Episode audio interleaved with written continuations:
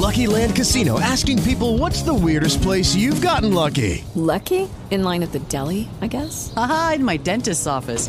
More than once, actually. Do I have to say? Yes, you do. In the car before my kids' PTA meeting. Really? Yes. Excuse me, what's the weirdest place you've gotten lucky? I never win and tell. Well, there you have it. You can get lucky anywhere playing at LuckyLandSlots.com. Play for free right now. Are you feeling lucky? No purchase necessary. Void where prohibited by law. 18 plus. Terms and conditions apply. See website for details. Okay, we left off in 1616. How fun is that? Now, a weird verse. Didn't want to get into that last week because figured, well, this is going to cause some, some fun and excitement. So, the attendance, Saul's attendance. Now, remember, Saul has already contracted the illegitimate semi Samuel person, right? So he's no he's not calling Samuel anymore. He calls another guy from the discredited line of Eli to accompany him. So now he has other attendants with him. And the attendants say, See an evil spirit from God is tormenting you. Let our Lord command his servants here to search for someone who can play the harp. He will play when the evil spirit from God comes upon you, and you will feel better. All right, junior theologian. What's theologically wrong in that sentence?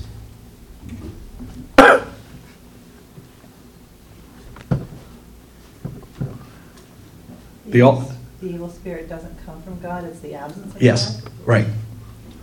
So these guys now, again, it, it, pretty impressive. I'll be honest, I'll tell you. you want to keep her around for a while. so yes, because they attribute the evil spirit from God. Right? So do we not pray in, in the Lord's Prayer? You know. Deliver us from evil. Right. So we're, we're actually praying, you know, the opposite, which is the whole story of Scripture. So these guys have no idea what they're talking about, but they attribute what is happening to Saul to God. Now, technically, we could say everything is God's fault. Much the same as, oh, you mothers in the room, it's always your fault too, right? it's just something you learn. So, but yeah, since God created everything, I guess you could piece together and say everything is from God. But they're saying this this evil spirit, you know, is is from God. In other words, God sent the evil spirit. Now, I would challenge you to find anywhere else in Scripture where it says that, that God acts that way. So you need to take the whole thing in, in, in, in total to see that's not right. So that's not what God did. Besides that, why would God want to do that anyway? If he doesn't like somebody, he just takes them out. He's not going to send an evil spirit. So, we're playing the harp ease the pain that God's sending? Yes, right. So, yeah, and, and, and, and then offer the, the, the solution to something God did. Right. So it's actually a double whammy there that it just, it, it makes no sense. But you see, when you don't understand God, this could be your conclusion. Now, stop and think. I mean, do you not know people who think like this? Know, God made this bad thing happen to me. Right? I mean, it's fairly prevalent in our culture today because people don't know God. So, in the absence of knowledge, that void, a vacuum, is going to suck something else bad in. And people content themselves with that. They don't want to take the time to know and understand God. Therefore, I get to make up whatever I want. And that's why we have all these wackadoodle religions running around today, and these people just, you know, I mean, pe- people are, they, they have convinced themselves that the organized church is evil. So I have to go find something for myself. I will make something else up in place of. An unorganized church. Yes, disorganized, totally, totally, you know, chaotic.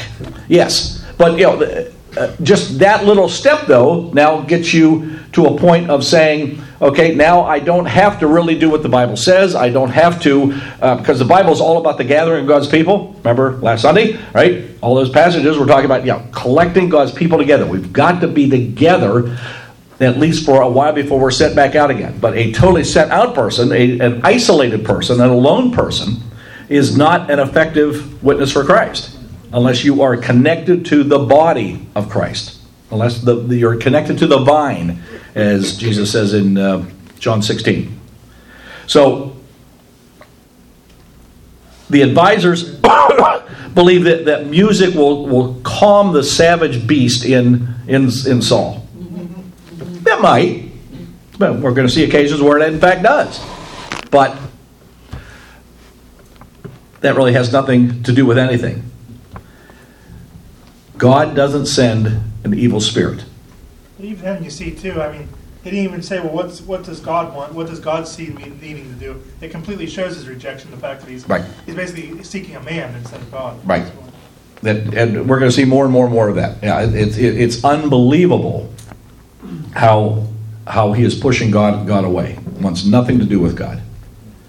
Now, verse 18, see, they keep focusing on being good looking. Now, remember, we've already established that means nothing to God. Now, certainly, God will not deny a good looking person who comes to Him with the right heart. But you don't get extra favor or a greater outpouring of the Holy Spirit because you're good looking, which is somewhat subjective anyway. You know, the African tribes that have those, those big things in their, their, their lips out to here and everything, I'm not necessarily finding that very attractive. And, but for them and their culture, that's it. See, so it's, it, there's no standard of beauty. So that doesn't matter to God. So, after describing David in several different ways, I, I, I, believe the last way is the most significant. The Lord is with him. Right? So, you know, describing you know, either physical attributes or things that he does. But the greatest of them is the Lord is with him. Now, by saying that, you're actually saying everyone's realizing the Lord is not with Saul anymore. Right? it's interesting to notice that in this case, probably the Lord isn't with any of those servants either. Oh. So, you know, kind of like Romans 1, they just know. They can tell that there's something different. Yes. Yeah. It, it, it, call it intuition or whatever you want, but it's a spirit speaking to you saying, that's not right. See, that's why I wanted to ask that evil spirit question, because we're going to come across again here in just a minute. But, you know, that's, that's not, not the way God works. God is not using evil you know, creating evil to to produce good. He doesn't do that. I mean, there's no nowhere in the Bible. You know, all the list of the bad things you shouldn't do. Nowhere in there does it say, well, you know, don't do those bad things, but well, go ahead and do the bad things and here do these good things also. Right? It's always get the bad thing out of your life, and then you get to focus on the good thing. Now, verse 23, you'll, you'll see the evil spirit back again. Now, but notice that the S in spirit is a small case S. Anytime you see the Holy Spirit or just the Spirit referring to the Holy Spirit, it will always be a capital S. So that's how you tell, tell the difference. Uh, if you go back to uh, verse 14, there's a capital S Spirit. See the distinction? So Bible is very, very clear on that, that this is not the Holy Spirit. This is not from God. They claim it's from God, but it's not really from God. And there goes chapter 16. Any other thoughts, questions, comments, debate, arguments? chapter 17.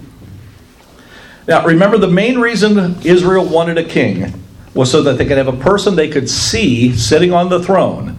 And they expected this pers- person to have the main purpose of defeating the Philistines. we always throw in Romans 1 and we always have to throw in the Philistines, right? right? So now that's that's the setup for the chapter. But again, that's that was their the people that's what they were expecting this this king to do. But now, verse 8. I, I think is a very telling verse.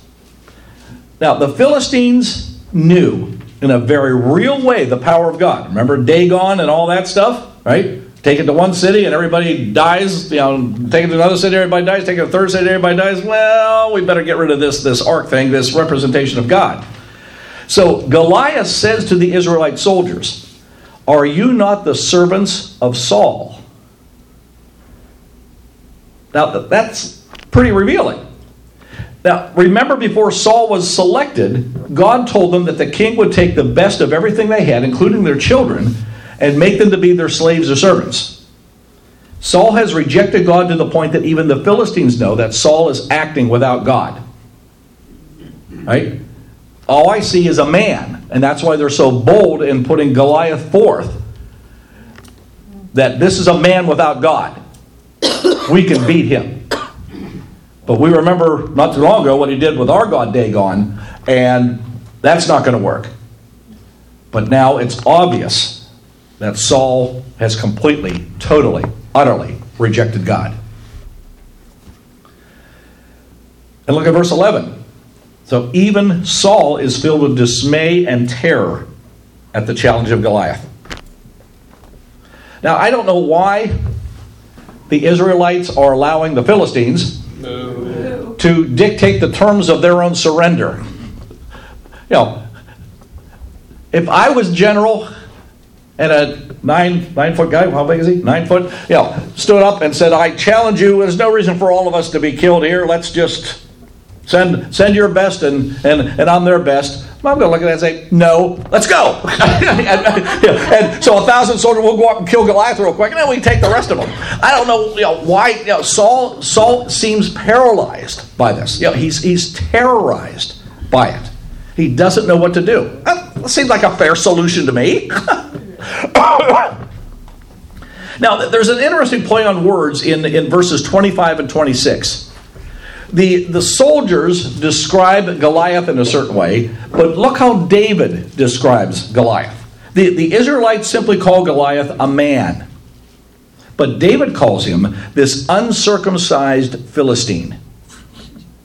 and then again in verse 25, the Israelites say that Goliath, quote, comes out to defy Israel. All right? You're defying us, humans. But verse 26, David says that Goliath, quote, defies the armies of the living God. Right? So the soldiers are not, see, the, leadership is not about God. So by definition, if they're not led to do it, the soldiers have denied God as well. But here's David now. He sees it as it is. That this is this guy is, you know, not one of us. He is not blessed by God. And he now is actually coming not so much against us, but against God Himself. It's about time somebody stood up to this guy for God. Now, do we have any Goliaths around us today that stand up and say, you know, just, just you and me. I'll take you on, and I guarantee you I will beat you. You know, don't, don't we have a lot of that in our society today? There's just there's just so much, so many groups and individuals that, that feel so emboldened to speak against Christ and his church these days. It's so commonplace. And I can only conclude the only reason that has continued to happen is because there hasn't been enough of us standing up against that, like David, willing to stand up and say, "We we have the armor of God." Remember, no, tried try to put Saul's armor on. He said he didn't want to, but it's a funny picture when you imagine it. You know, I mean, you know, Saul was you know six foot something, and you know David's you know this little five foot guy, and his stuff was just hanging on him. He couldn't even walk. He couldn't do anything with it. So I'm taking this off. It's ridiculous. But we today we are in in very much a, a David and Goliath type of situation. The church is David. Go ahead. Yes. We need to stand up against that. And so now there's there's a good Christian way to do that and a not so good Christian way to do that. Yeah, both ways you're right. But you see, the goal is not to we really don't want to kill the enemy.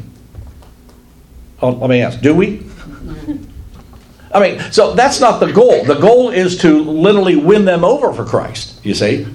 So the way we we counter these taunts says more about us than it does the other person. You see?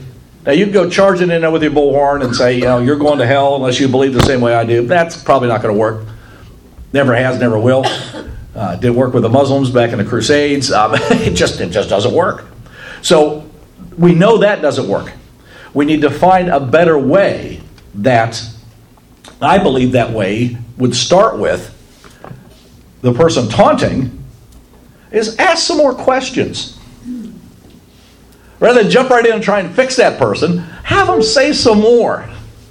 I don't quite understand what you're saying. Can, can, you, can you explain that a little, little bit more? Right? I've discovered that people, when they, when they speak something untrue, you, you can see it. It, it just, they say, well, that's not right. they actually talk themselves out of it. It, it. You know, hearing it from their own mouth, they believe it in their mind, but until it comes out of their mouth, like, boy, that, that sounds terrible. That's not right. And that might give you an open door to say something. Now, you're not going to win every battle, but you have to be willing to get the slingshot out and start winging that baby around to get, get getting ready to, to, to take the shot. So, yeah, hit him in the shoulder or something. Knock him to the ground, but don't, don't, don't kill him in the name of Jesus. You're, you're, you're trying to get their attention. But like I say, you know, an effective way to do that is just you know, get the person talking.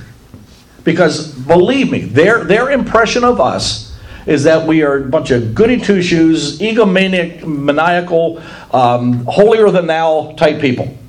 That's what they, they, they believe about us. So they're ready for us. So if you start, as soon as your mouth opens, if that other person determines it's too early, they, they will literally jump down your throat. You, you won't get anywhere, and therefore, you, you, will not, you will not be an effective witness for Christ. I know it takes longer, and it really is painful, but knowing that Christ loves this other person, we are now called upon to do what we can that is best to rectify this, this situation. so the troops see a terrifying and seemingly invincible warrior. But all David sees is an uncircumcised Philistine who worships false gods. That's all he sees. I can deal with that, right? So you don't let the terror cloud your vision. Remember what John says perfect love drives out all fear. So if you have this, this great love for, for Jesus, that will help you to get past the fear. Verse 37 David gives the credit to God, the Lord who delivered me. Do, do you see the heart after God here? Even so young. Verse 45 Best verse ever. I come against you in the name of the Lord Almighty, the God of the armies of Israel. Right? He's identifying himself. This is what I am all about. Saul is saying, I know I can't beat this guy man to man, therefore I will cower in a corner. David says, I come against you in the name of the Lord Almighty. Now, the, the word Almighty is a pretty good definition of God. How much might do you have if you were almighty? Nothing you lack. You see? That's the beauty of the word. You have all of it. So if God has all of it, how much does Goliath have? Right? See, David knows that. He's the only one who knows it, but David knows that. Verse 47 The battle is the Lord's. If you come to the 11 o'clock service, we, we do a song with that, that title. It's a pretty cool song. So, this is not a battle of human armies with swords and spears.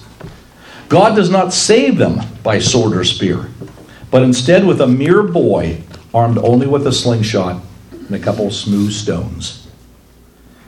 Do you remember Jesus telling us that we must become like a child to enter the kingdom of heaven?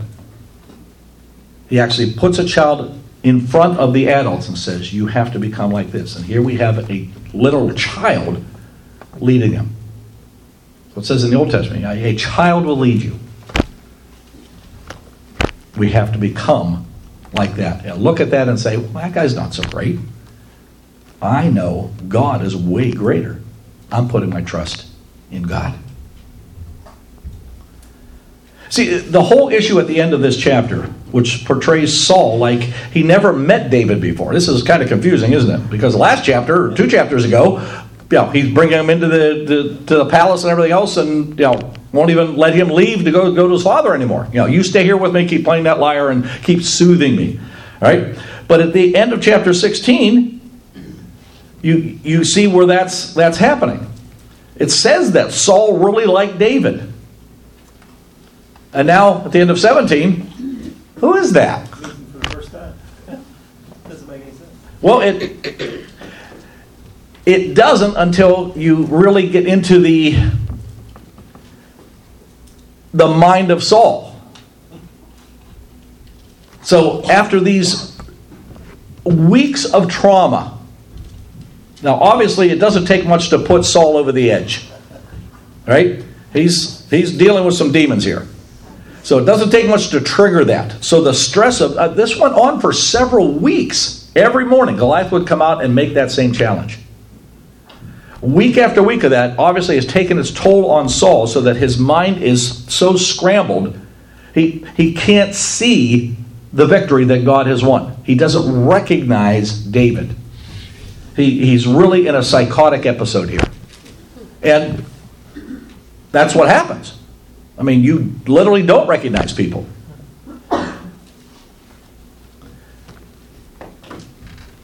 Now, that's the psychological aspect. But the core issue is that Saul has refused to repent and come back to God. So, any resource he had to get away from the psychoses, he continues to reject. He refuses to come back to God. So, seeing God work so incredibly against all odds through this shepherd boy would be something that Saul could not even comprehend. Here I am, taller than everybody else in the nation of Israel, the strong warrior. And his little kid beat him? that does not compute Will Robinson, right? It just doesn't. So he, he just he doesn't know what to do with it. And so his his response is, you know, who is that? He does, he literally does not recognize David. Now, chapter 17 is a great, great story, but those are the, the highlights that I wanted to lift up. What else would you like to say about chapter 17?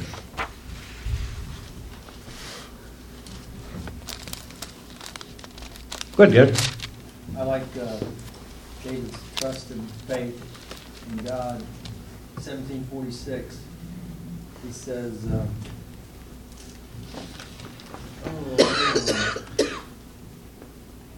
Yeah, he's, he's, wait a minute, I got it. This day the Lord will hand you over to me. right? So, yeah. Yeah, and that's something? Over to me, yeah. So, I mean, he's, the faith and trust in, the Lord, he, he had no worries at all that he was going to take on Goliath and win. and has no problem throwing the taunt back. Yeah, there's a, it's it's you know be, before a big big boxing match or you know whatever that you know they they start. Yeah, He was totally assured that he was going to win. Yep, 100%. I'm going to strike you down and I'm cutting off your head, buddy. Which was the ultimate sign of defeat. Feed it to the birds. Yep. Yep, absolutely incredible. what else do you think about chapter 17? I guess I have a, a kind of a question. Um, a couple of chapters ago, David was secretly anointed Mm-hmm. as king. How how do you think that kind of played into David's um, attitude? I guess coming into the king's house and, and into this situation. I'm sure it helped. Uh, we're soon to discover when you're you're that psychotic, it doesn't help. it's a, there's some things you just can't can't fight, and uh, he has to literally run away. But yes, I'm, I'm I'm sure the the consecration gave him the intestinal fortitude to well. God has blessed me. I need to. Somebody has to stand up. Obviously, no one else is. Do you catch what, what, what the brothers are saying? Yeah, go home. Yeah, I mean, this is for big boys, right? Little shepherd boy. Yeah, yeah, yeah. just but no. So he just But he's bold enough, even with his brothers, to say, you know, forget you. Get out of the way. Yep, I'm doing this. And uh, he, he seems very, very focused. Yep, good point. Other chapter 17 thoughts. The fact that God chose David before any of this happened, I think really speaks to how well God really knows us. Yeah. The inside. What's truly in our hearts. He really Mhm. knew David. That, that's what God said from the beginning. I will, I will pick a man after my own heart. Yeah. So he, yeah. God already knew that. David's a guy. Let's do this thing. Yep. Anything else in 17? God knew David's destiny before. Yes. David ever knew anything. But see, there's the faith, right? He had faith. Not knowing, Faith to carry it out. But we know God does. Therefore, I will trust God. And my little round stones. And notice he only had to use one. Yeah. I mean, I always thought that was amazing. how, how many stones did he take total with him? Five? Three. Yep. 35. Something. Oh. Get it five rounded stones. Yeah, five, five sounded familiar, yeah. Yeah, so, but only used one of them. So, yeah, that, but smart enough to go into battle with a backup plan, right? Yeah, you know, I can, I, I can duck and weave for a little bit and re- reload and see if I can get another shot in, but, uh, you know, when this, this nine-foot guy comes after me, I mean, and, uh, do you, do you have that image in your mind? A nine-foot guy against a kid? I have you ducking and weaving in my mind right now. Basically, right? What's that? Okay, stand up, Brian. You're up. Yeah. yeah, so it, it's, it's not, not a battle against Brian, it's a battle against, you know, not a baby, but a child. Yeah. So, But, but that's, that's the example he wants to show us. Yeah. We don't have a fear. You know, we- I think we always make our enemies so much bigger. Uh-huh. Give them so much more credit than we Yeah. should. And he's telling us we don't need to worry about our enemies if we're taking him along with us. yep. You know, and he always tells you, you just have to step forward, trust in me and step forward, and I'll take care of the rest. Right. And that's all David did. He just said, okay, I'll- you know, I'll be obedient, and God did the rest. That's what I was trying to say earlier with the, the Goliaths we face today in our culture is that, you know, we know we have the truth of God in us, and we, we cannot be ashamed of that. Or fear them. Right. Yeah, yeah. God's notorious for teaching us that example. I mean, it almost makes me think of Gideon, how he says you have Yeah. too many men. You know, he's always trying to show us that. I mean, it's the least, the least, he can take the least and make the most. Yep. Pretty much is kind of the impression I get with that. so. But yeah, time after time after time. And so it's not an isolated event he only did once in all of history. It's, Right. it is a consistent theme. Right. He can, he can take the, the least of us and do, do great things with. Yep. Yeah. He always takes the least. Yeah. He never takes the best. No. Never. No. But you see, they're always going for the best looking, the strongest, the whatever, and uh, just doesn't doesn't work. Anything else in 17? He gave examples of, you know, the bear and the lion. And Yeah. Still didn't give him any credit. When the lion probably would be able to kill a nine-foot guy, no problem. Yes. Because he's weighted down by a couple hundred pounds of metal. The nine-foot Yep. guy, I mean, realistically, he can't move very much. Yep. He had to have somebody carry his shield for him, so. And he was fighting lions and bears, but they still had no, oh, they didn't even, they didn't register in the mind. Right. No tigers. Follow, follow, follow, follow.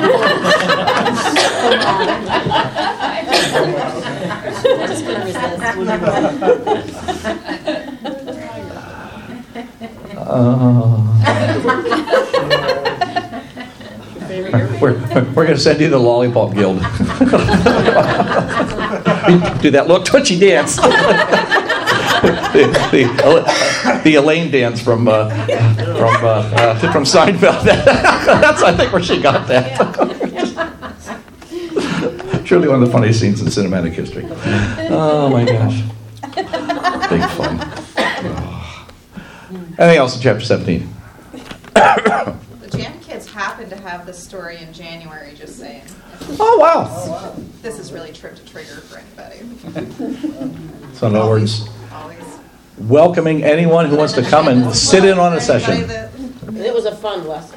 And what, what time would that jam program be, be occurring on a Sunday morning? 11 o'clock. At 11 o'clock, is it?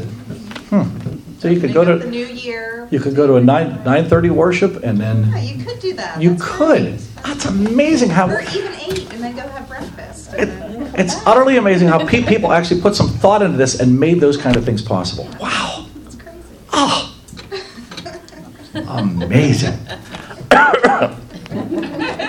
I've So- been waiting for weeks for that. Yes. So right up the top, top of the steps here on that bulletin board, that's the jam bulletin board, and they always put up there what's what they're studying now, and what's coming next. So keep an eye on that, and you'll be able to keep track of that. And yeah, you would be greatly blessed to just stop in and be a little fly on the wall and watch these kids or volunteer to be a shepherd or something. Just say, don't stop and be a fly on the wall. oh yeah, there's I'm here for you.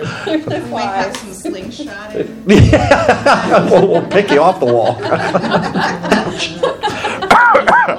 Right, Brian? right. All these kids start screaming. Wouldn't you be a great storyteller? what that? You can fall really That- well. It was, it was Cubby, Jan. What, down. Year, year, years ago at VBS, Cub- Cubby was what character that he talked at a real low and scared He the was kids the have guard.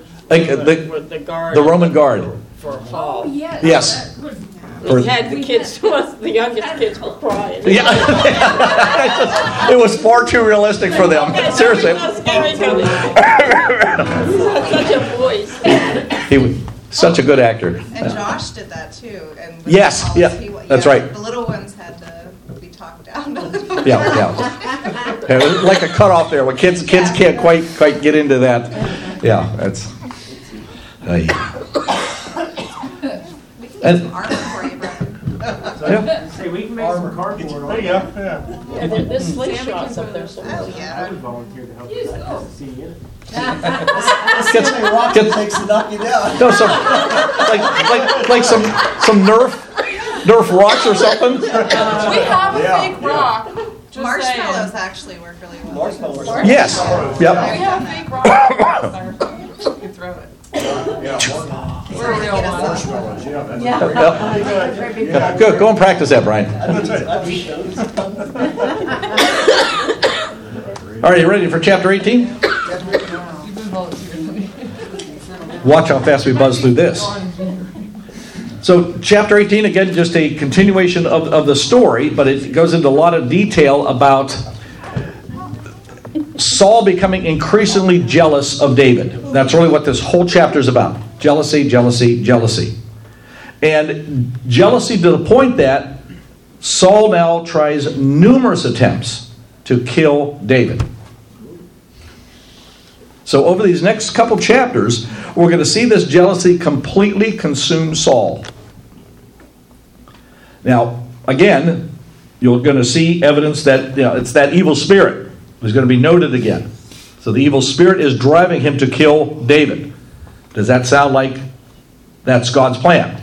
God's trying to elevate David, so God wants that an evil spirit to have David killed, right? And so it's it's the complete opposite.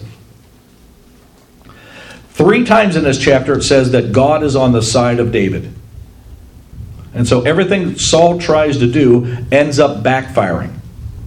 Now, what, what Saul is doing is reminiscent of Wile E. Coyote. Super genius, right? Devising all these great plans to, to, to capture the, the Roadrunner, and every time it blows up in his face. That's exactly what happens here. Acting was a. Yeah, acting. so, for instance, in this chapter, Saul, Saul tries to get David to marry his older daughter, Merab, believing that she will act as a spy for Saul. Or, for, yeah, for Saul. So, uh, pretty ingenious plan. So, my daughter, she would not yeah, withhold information from me, so I can put her in there and uh, that'll be great. But, by marrying by David marrying uh, Merab, that would also make David commander in the army, that then with no problem, Saul could put him on the front line, much like David will do with Uriah, Bathsheba's husband, right? And make him, yeah, I mean, the general or whatever usually is off on a hillside somewhere and making, you know, calling the shots from there, but he can make him go into battle in the front, the front line. That's what he thought. So it was kind of a, a double, double evil at that point, was his plan. So, believe it or not, we're going to come back to Merab again, but not until the end of 2 Samuel. And you won't believe what we find at the end of 2 Samuel with this, this, this daughter of Saul. So David declines to marry her and instead agrees to marry Saul's other daughter, Michal. This pleases Saul because he thought, okay, not the first one. I still have a spy in his house, and I can still put him on, on the front line. So Saul now is trying to you know, manipulate a way to destroy David. But instead, Saul is shocked to discover that Michal really loves David and likely will not betray him. Is that Michael or Michelle? Michael. Without the E. Yeah. Yeah, the, the he, Hebrew is all hard, guttural sounds. That's every, everything. Uh, what's what's uh, Arnold says? Uh, uh, it's it's a phlegm-based language. Adam, that was Adam said that, right? Adam Arnold. It was that made me laugh. So Michael really does love David. She would never betray him, and so you can just see Saul, yeah, curses foiled again. Right? So, ah, I had this great plan and it didn't work. But you see, that's what jealousy does. If jealousy is, is what drives you and consumes you, that's what's going to happen. Setting himself up for his own fall again, for his, Yep. own, his own shortcomings. But and he, he's, he doesn't even see it. See, that's that's that's the beauty of it. You know, God's working in another direction. So the big question of the day is: jealousy a virtue or a sin? Okay, substantiate your answer. Jealousy is a form of hate. Why is that? Is it envy? You covet. Same, similar, Similar? but and envy is I want something you have. Jealousy is i want to be yeah, I want to be you. Well, it's one of the Ten Commandments, coveting. Yes, I, I, I I want what you want. Yeah. Right. Even God is jealous. I'm a jealous God. When when we pick other idols, uh-huh. right? When we sin. Was that? I said when we sin. right? So that brings God's jealousy out uh, in a more positive way because God knows that's wrong for us to go that direction. So I want you, I want you back. So obviously it is a sin because this is the end product. But you stop and think of you know all all the bad that that, that jealousy does. In fact, there's four four really powerful jealousy New Testament passages. In the list of people not going to heaven, four times jealousy makes the list. Makes it just about as much as murder does. Because you see, I think Jay's right. You know, jealousy leads to hatred. Right? And when I hate you, I kill you. Right? So he's falling more and more into jealousies. It, it's just it's just circling now, and it's just it's just drawing him in, drawing him down, and it, it just there's there's no way out at this point. Not only is jealousy linked to sin, but jealousy also is the means by which a jealous person, because it leads to hatred, it leads to anger, it leads to all those other negative sins, that then you don't get to go to heaven. Now, jealousy doesn't seem that bad, but you, you, you see the result of that with uh, you know, teenage you know, boyfriend, girlfriend. You know, when they break up or whatever. I mean, look at all the, all the bad that comes out of that. I mean, some people go really off the deep end. Um, I mean, really far. Suicide. Yes. so what we see unfold here before us is that since Saul has abandoned God, God has abandoned Saul. God's not going to force his way in. If you don't want me, I'm not going to force my way in. But since God is not that spiritual need that we all have within us, is not being filled by God, is it any wonder to us then that an evil spirit fills that void? And that is what seems to be driving him literally to insanity. By the way, we haven't bottomed out yet with Saul by any stretch of the imagination. It is going to spiral down a lot more. So, the beginning of, of insanity is this jealousy. It moves quickly from jealousy to a murderous and irrational fear. And yes, that's why jealousy is so bad. So, it's not like a little jealousy. I can handle a little jealousy. 0.01% jealousy. Have you not seen the progression? We didn't start off murderous. We just started off a little jealous. He's doing things that I can't do. And then all the all the girls in town singing that song, that, that didn't help. You know. Yeah. David has killed tens of thousands and he didn't really. He killed Goliath. I mean, for, I mean, that's kind of not true anyway. But you know, David has killed tens of thousands, and Saul has killed thousands. But I think it's the other way around. But the perception is, at least among the girls of town, you know, they're lifting up David and making Saul even more jealous.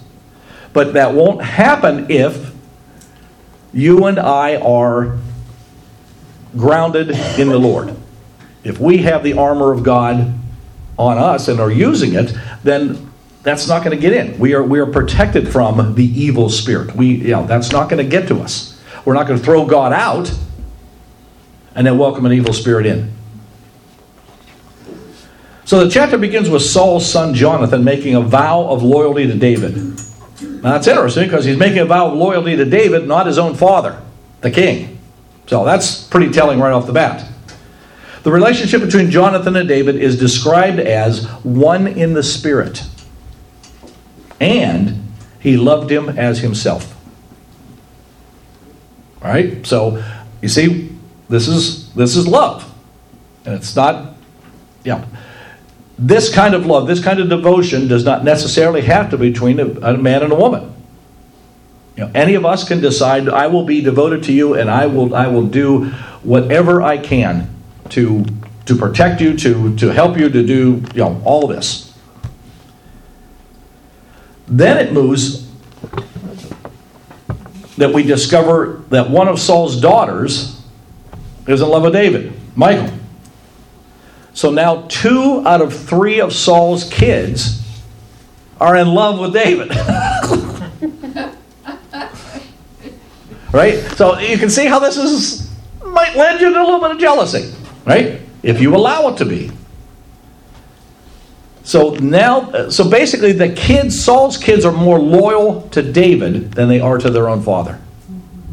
That's got to be somewhat infuriating. Saul comes up with a clever plan of making a dowry for Michael and David. That, that David will, will need to present to Saul 100 Philistine foreskins. You can boo that too. But David returns with 200 in your face, Saul. Right? So again, you know, just just just just just turning that knife right right at his back. It was just yeah, David was just trying to impress him, but of course Saul takes that badly. But see, he's trying to throw him in to you know, so this isn't something you you do with you know a whole army. You got to go in there by yourself and get get hundred Philistine foreskins, and here, foiled again. Saul's plan backfired. In fact, David was able to double what the original request was. It's absolutely incredible. Because God is leading David. And with God, there's always a multiplication of blessing.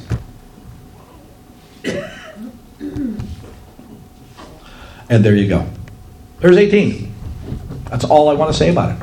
What would you like to say about it? Any references to Romans chapter 1 that you want to make, make, make the connection? No, but your uh, your wily coyote comment uh, caught something here that I was just thinking that you know, Saul thought, I'll let David marry one of my daughters so I can do all this other stuff. But then the thought just dawned on me that, hey, if Saul and Jonathan happen to die, that just sets David up to be in the line for the Ah. kingship. I mean, he basically said, if something happens to us, here's. Welcome, welcome into my family. Yeah, I, I've, Yeah. I've just set him up to be king. third, third in line. Yeah. Third, third in line to, Yep. to the throne. Yep, good point. Yep. But he's so angry and jealous that he doesn't even doesn't even see that. Yeah. So uh, gets a little crazy. Anything else in chapter 18?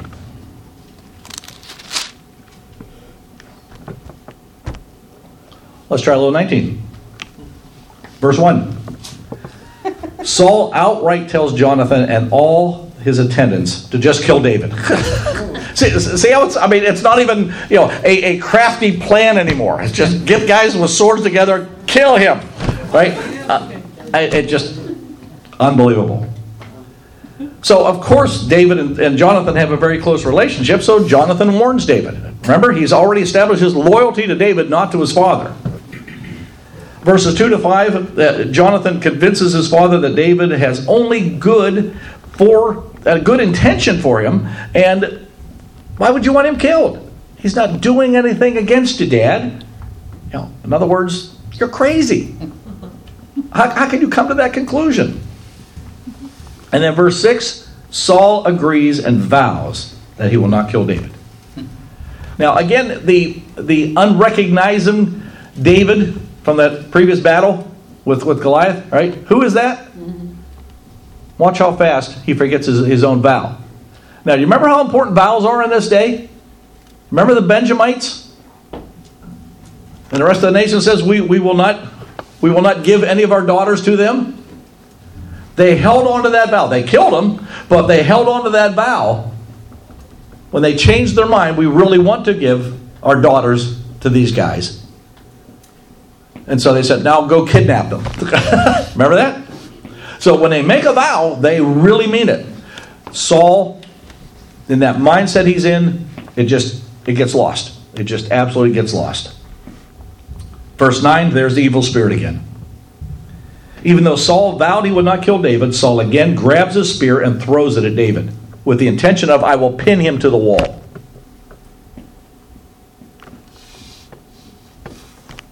Verse 12. I thought this a little odd. What, why would David allow an idol in his house? I just thought that was odd. Man of God, you know, you don't allow idols, but Michael had one.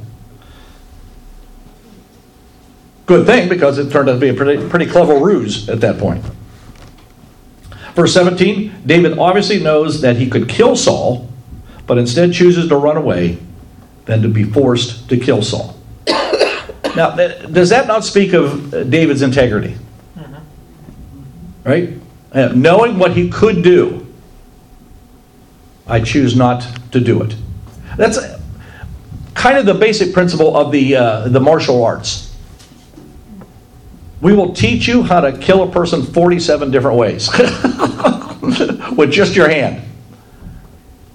But you have to be disciplined enough to never use that unless absolutely positively there is no other choice. Pretty cool. So David, nope, not fighting. So Saul vowed, broke the promise. Another promise, broke that promise. David's smart to realizing that this guy's word means nothing. I'm out of Dodge. So in the the way the story unfolds, that Michael lies to her father twice, and the text seems to justify these lies.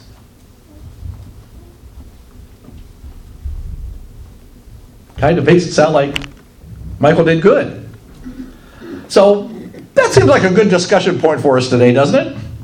Is it ever appropriate to lie as a Christian? Is she a Christian, number one?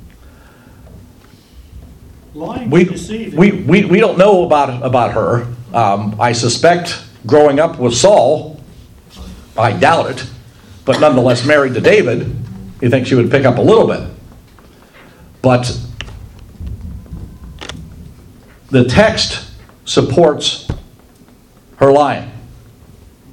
Says this is a good thing.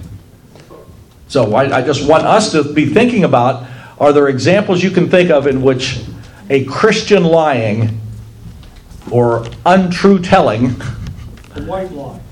Yeah. maybe something, a, a, a, a form of deception perhaps, you know, leaving out information or, you know, any of those, or any of those legitimate for the Christian? If the outcome is to the good, Yeah. Okay? I would say that, that's a, that's a given. So- Yes, your dress looks good. Because you know what, the, what the, the other outcome would be.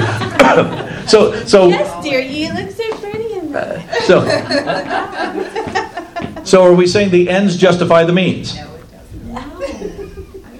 That might be a little far, huh?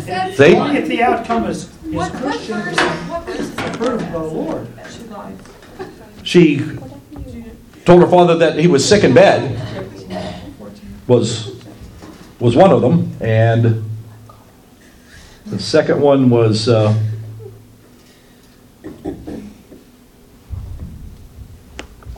David was going to kill her yes, if he didn't let him go. yes, yeah, thank you, yeah. Um, in the war, Okay, the people said, no, we don't have money. okay, or even another wartime example would be if you are an American soldier and you are, let's just go to World War II, it'd be a good, good example. You're, you're, you're, you're, you're caught by, by the Germans and they are trying to get information out of you that you know about what your army is going to be doing next. And that if you give that information, thousands of your comrades will die. Would that not seem to be a time that I mean, uh, to, to think that Christians always have to tell the truth, that we're just, you know, Yeah. we're, we're, we're, we're just we're just hepped up on sodium pentothal all the time. that no, that dress looks terrible. It's- Hiding the Jews. Corrie Ten Boom, another good example. Right. Corrie, Corrie, Corrie you know, Corrie Ten Boom, you know, the, the hiding place. You know, have any Jews here. right. Now, interesting, Corrie's sister, what was her name? Um, I have it here somewhere. Where- What was her name? Anyway, her sister believed that. Now, these are Jews. Her sister believes strongly that if I am ever asked by the Gestapo or anybody, I will tell the truth. Because I believe that if I tell the truth, God will reward my truth and protect the innocent. Yeah. That's not quite true. kind, kind of a stretch there, right? But you can you can see see That's why they asked Corrie and not the sister, honestly. yes, Yeah. right. Honestly, Yep. that was a God But thing. but but they knew that the sister and they just kind of so it, it really did kind of split the Ten Boom family quite a bit. Uh, there was a lot of animosity there. Um, but yeah, Corrie Corrie was was really persistent in in that. So She was protecting her husband from death. Yeah, How could she not have lied for him? Right. You say that, so. I think the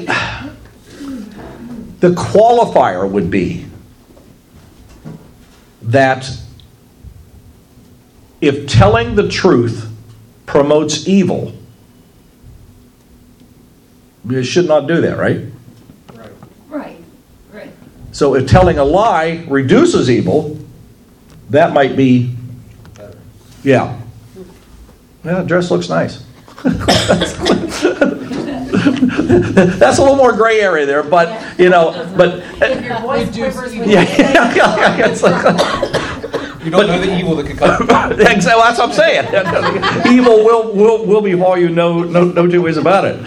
So the, and especially in a life and death situation, you know, we should think very, very hard about. I, I think you guys are saying, you know, the, the greater good, the the bigger picture, the, You know, so because to tell the truth and get a bunch of people killed knowingly means that I'm so smart, you know, I'm just gonna I'm gonna tell the truth. It really doesn't mean you trust God more. It just means that you want everybody to know you're you're a right fighter.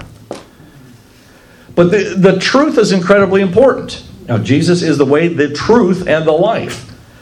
But in our country today, there is no commonly accepted standard of truth. There just isn't. And if there's no commonly uh, accepted standard of truth, then every individual gets to make up their own version of the truth. In some significant ways, we have Bill Clinton to thank for that. The whole Monica Lewinsky thing. Right? They asked him, Did you have sex with that woman? I did not have sexual relations with that woman. He redefined that sexual act. You see? Depends what is.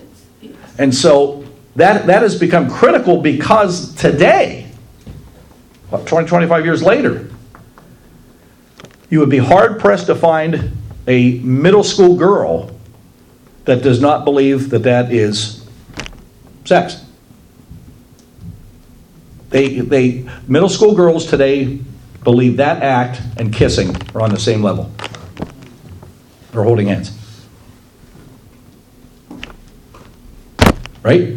So when you allow somebody to tell you something that isn't true, especially somebody of high position, and everybody says, Oh, okay, I never thought of it that way before, and then you believe that and promote that, now a generation later, this is what, what we got.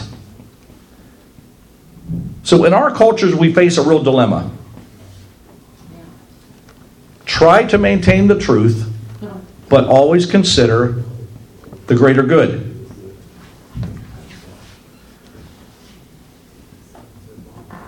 The situation with both Jonathan and Michael, they're both lying now, but they're doing it to save the life of David. So, in those cases at least, it is acceptable to lie or deceive even their own father. So, that's a whole other twist on this thing. But their father desired to kill David, and they knew that was wrong. So, I guess when you're forced to make a choice between two forms of evil, pick the lesser. What's worse, a lie or death or murder, right? Lying would be less. You see how it works? And the world does force us into those situations, not every day, but there are occasions when it happens. And we have to be wise enough to be able to see what is happening in front of us. And there's probably a good place to stop. On the topic of telling lies. Hello, it is Ryan, and I was on a flight the other day playing one of my favorite social spin slot games on chumbacasino.com. I looked over the person sitting next to me, and you know what they were doing? They were also playing Chumba Casino. Coincidence? I think not. Everybody's loving having fun with it. Chumba Casino is home to hundreds of casino style games that you can play for free anytime, anywhere, even at 30,000 feet. So sign up now at chumbacasino.com to claim your free welcome bonus. That's chumbacasino.com and live the Chumba life. No purchase necessary. Group. Void prohibited by law. See terms and conditions. 18 plus.